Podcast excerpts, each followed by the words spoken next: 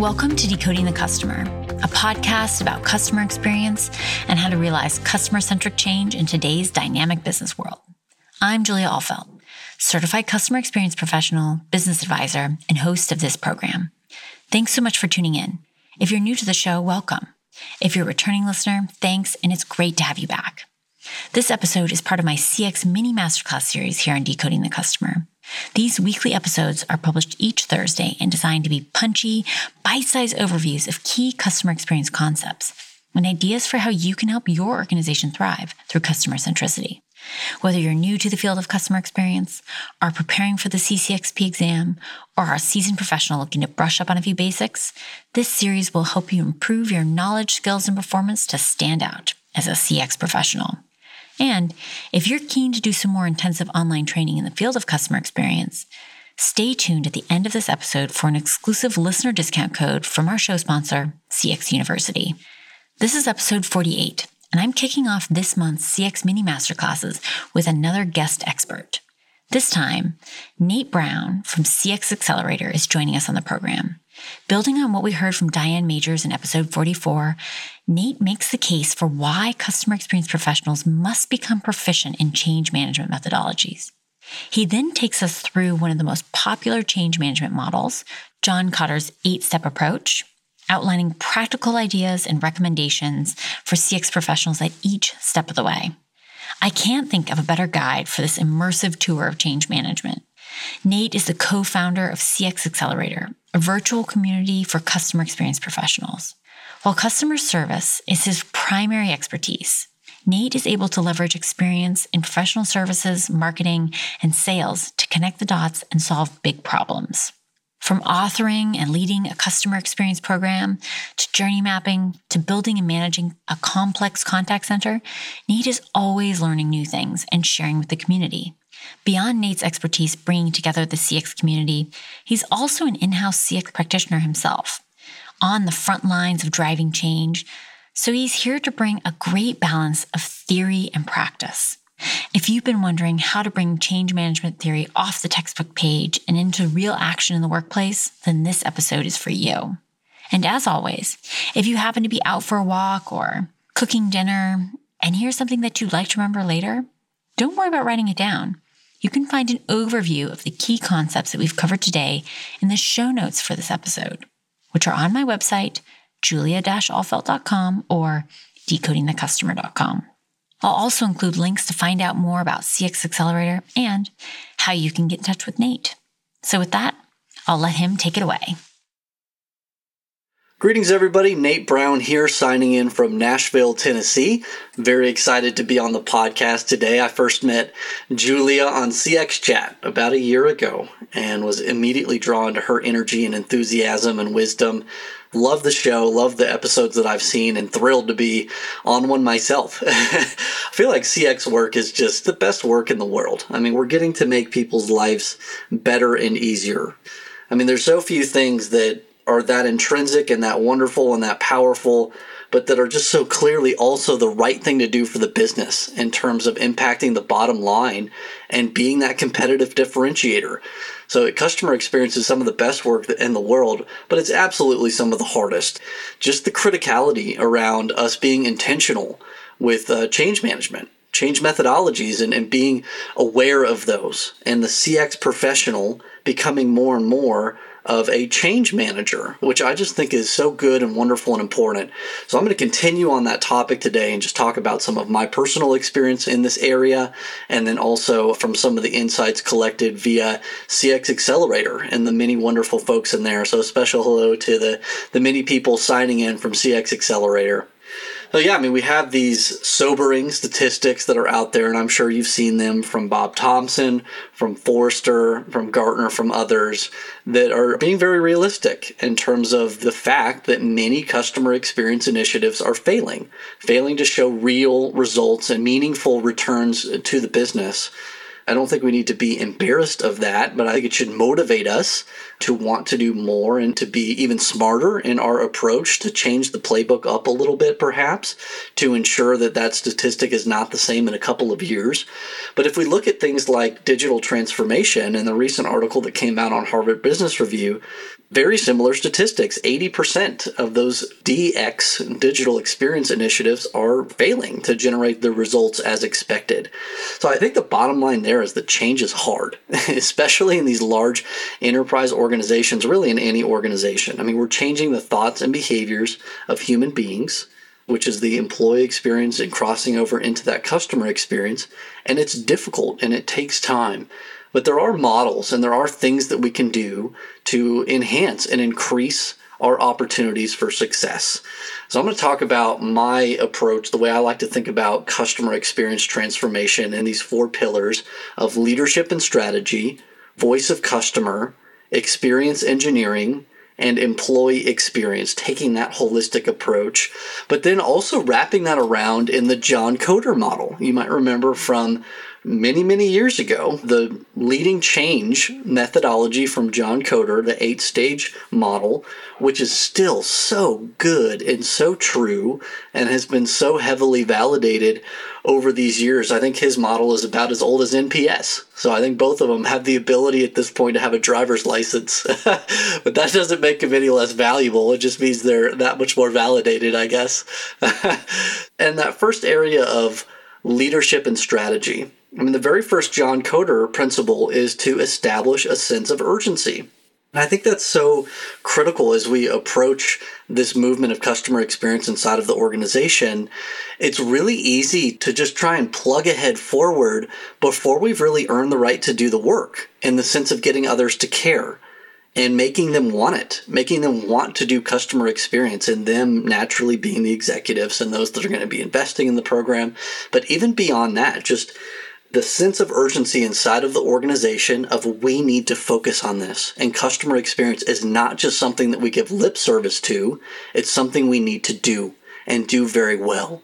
So there's many ways to establish that sense of urgency. It could be around your competition and the fact that those that are excelling in customer experience are gobbling up the market. The Forrester Index makes that very clear. Other ROI statistics out there that CX laggards are losing, whereas those that are focusing on customer experience and doing well, they are winning, and the return is there. I mean, so that is certainly a way to motivate and to collect that sense of urgency, or it could be a little bit more localized. Just having true insight into your customers and who it is that you are serving and how you can serve them even better and that can absolutely be used to create a sense of urgency. So then, springboarding off of that, once people have an appetite for the work, the next step in that Kotter model, which I believe is just so powerful, is setting up a change coalition and having a true CX change coalition that represents the different functions inside of the organization is essential. I really don't think this work can be done if you take the customer experience function and put it over here peripherally to the core of the organization. How are those individuals, how does that function, that team, if it doesn't exist in the very core, if it's not infiltrating and embedding itself in everything, how are they going to influence change? And that CX Change Coalition is your ability to do that and to influence change in every area. And I love how Jeanne Bliss talks about the power core and identifying where in the organization is change coming from today? Who holds the purse in terms of the money? Who is the decision makers inside of the organization that has that strategic backing? In many cases, especially recently, it's IT. It's information technology because they've got the digital transformation projects. So therefore, they've got the money, they've got the strategic backing, and now they become this driver inside of the organization. Instead of trying to come in as a customer experience team or function or person and just drop the customer right in the middle of the organization, which is just not really realistic. It's so impossible to really do that and make everybody jump just because you drop down. The idea of taking the power core and turning them into an ally and making them essential part of the CX Change Coalition, it's better, it's more reasonable, and the changes last when you can get others to buy into those changes in a meaningful way and to help you to drive them. Instead of you trying to point fingers at everybody and get them to do things, they are taking the strategy. They are taking the importance of customer experience and being an evangelist for that inside of their team and beyond. So think about that power core and think about your CX Change Coalition inside of that leadership and strategy. So then thinking about voice of customer, and I think it's kind of funny. Historically, CX professionals, at least from what I can kind of see and tell, there's almost like this false finish line at this voice of customer concept where what CX was is we would generate the insights around voice of customer. We would understand what's going on with the customers via a survey program or, hopefully even a little more than just a survey program and then have a report that was generated. But that's almost like a false finish line that was there, where as long as we established that NPS score and generated a report of, well, here's what we could and should do to make our customers happier, the customer experience work was over. That certainly is not the case anymore. and, and, organizations expect us to not only be able to identify those changes and those priorities, but to make them and to lead the charge and lead the strategy around making them. So it requires a highly skilled group of individuals to make this effort happen. I mean, we've got that analytical piece, but then also this motivating, this strategic element of taking those changes and making them happen inside of the organization. So the next area of the Kotter model is removing the barriers, which if you read into that, I mean, it's really about effort reduction and taking those things that are going to eliminate energy from your program and removing them making them into an ally and or displacing them and or reducing their impact. And, and i really think that we should be focusing more and more on effort reduction and not just for our customers but also for our internal employees I think it's so valuable and powerful to be measuring effort inside of the organization. How easy is it for you to facilitate a quick and easy resolution for your customers? What a powerful question to be asking. And the insights that come out of that will allow us to identify what are those barriers to the customer experience and to actively work to remove those. But then, even bigger than that, and I love Annette Franz on this topic and many others, it's kind of funny how the word CX program has become kind of a bad word. And I think it's actually a good thing that it is. I was actually teaching a class recently and I started having to put a dollar in a jar, at least that's what the class threatened every time I called it a CX program that we were teaching on, because it's really so much more than a program. And if we try to make it a project or a program, it's not going to have the long term impact that we need to be able to have to drive real lasting results. And customer experience, it's the type of thing that requires a very long term view. It's absolutely a marathon, not a sprint. So the more that we look at it as a movement, the better off we will be. I just think that's critical. And the part in the John Kotter model that's next is to enlist a volunteer army. And a volunteer army is not going to enlist in a project. But when you start to talk about the movement and the power around making people's lives better and easier and injecting life into the business through doing the right thing for your customers, that is something that people can intrinsically get behind. And you can enlist your army of volunteers to take these voice of customer insights and generate real change, which leads us into this experience engineering category. So, next in the John Kotter model is generate short term wins. So, when we can take voice of customer insights and have people and resources that can actually make us successful in taking those insights and generating real change, we can knock some stuff out. We can show real value. And when we're smart about the way we do that and identify, wow, you know, where's some areas that we can collect some real momentum? We can have some quick wins and we can demonstrate to people the value of customer experience and our ability to be successful in it. I think a lot of movements around customer experience fail because we don't identify the ability for us to collect momentum in the short term. In the beginning of the program, we think about that two to three year strategy, which is so essential. But in order for people to continue the appetite to get there, we have to have meals that lead us through to that stage of success. And then the next in the Kotter model is that sustained acceleration. It's exactly that. It's how can you put the milestones out there to get people excited and keep them excited about the work. And I think it's so funny and so brilliant how John Kotter talks about not celebrating victory too early. I feel like so many change initiatives fail because we celebrate them in such a way that it takes all the energy and all the momentum out of the program. And I could think back to so many times where I've seen this happen inside of organizations and I didn't know what it was. It seemed good at the time. It seemed like the right thing, that even the natural thing to do when something good would happen that you would celebrate that thing. But if you're not careful in the way that that's celebrated, and instead of saying, wow, you know, look at this milestone that we've achieved, here's the next thing we get to do together.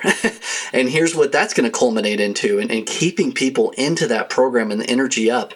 If you put a bow on it, then where's the opportunity to contribute? Where's the glory in that to continue that effort moving forward? And people will absolutely start to tap out because they'll feel like, well, check the box there and we can move on with something else.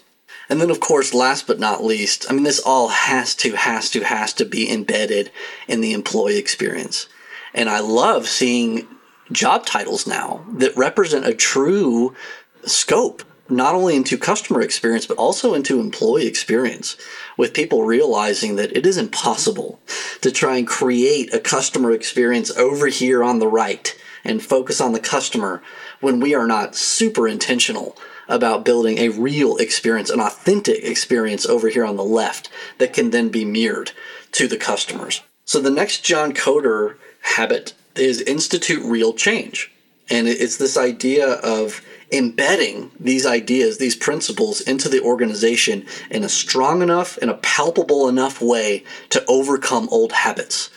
And I think we could all agree, having had to work through many things on our own in our own lives, it's hard to change our thoughts and behaviors. We're stuck in a pattern. And inertia, if you look at Primed to Perform, which is just the best employee experience resource that I've read in a long time, they make it very clear and compelling that inertia is the most damaging thing inside of the organization. We're going to keep doing things because that's the way that we do them, and that's the rut that we're in. We have to be able to break out of that. We have to overcome that. And in order to do it, it takes a significant amount of intentionality and this long term view and building up this model and working through these stages of customer experience and these stages that John Kotter talks about. So use that as an encouragement that, hey, I mean, if we take the good, patient approach to embed these changes and focus on our people first, earn the right with them, show them the value of it, have them slowly begin to change their thoughts and behaviors. That's how we create a true, authentic customer experience that will last. It can be done. And once it is done, it is not something that can be replicated quickly by your competition or anyone else because it's difficult and most people give up somewhere along the way. Those organizations that can follow these stages and take that marathon view and embed the changes inside of their employees not only are they just a better place to work, they're attracting the top talent, but they're gobbling up the market share. And those are the organizations that are excelling, and those are the ones that are winning. So think about those stages. Leadership and strategy, voice of customer, experience engineering, employee experience, and then think about how those can be followed using the John Kotter model and or one of the models that Diane had talked about. However you approach the change, just know that it's going to take time, but it is absolutely possible and it's the greatest thing that you could do for your organization and for your employees. So thank you for listening to me today and everybody have a wonderful rest of your week. Bye. Well, podcast listeners, there you have it. Special guest Nate Brown sharing insights on how to realize customer centric transformation. A summary of Nate's insights from this episode are available in the show notes, along with links to Nate's CX Accelerator, which is a fantastic online community for CX professionals around the world. It's a great place to learn, find encouragement, and connect with others who share the common bond of creating exceptional experiences. I'll also include links to Nate's CX Primer, which is essentially a customer experience wiki with all kinds of great information about customer experience topics. And if you're on Twitter, you can follow Nate. His handle is at customers first. As mentioned at the top of the show, I have a special promotion for those interested in pursuing intensive online training in the field of customer experience. CX University offers a broad array of e learning options that you can access anywhere and anytime. Their offering includes practice tests for the CCXP exam, and they're a Customer Experience Professionals Association accredited resource and training provider, meaning that their materials have been reviewed and vetted by the association for alignment to the six core competencies that are in the exam. And what's better is that all this is available on a flexible monthly subscription plan, meaning that you don't have to fork over hundreds of dollars to get started. As of the time of publishing this episode, plans including CX courses and practice exam questions start at just $75 per month.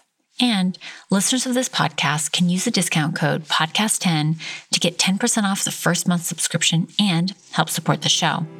I'll be back next Thursday with another CX mini masterclass. If you'd like to get in touch in the meantime, you can send me an email, tweet, or LinkedIn message. My handle is at Julia Ahlfeldt, and my full contact details are also listed on my website, julia-ahlfeldt.com or decodingthecustomer.com.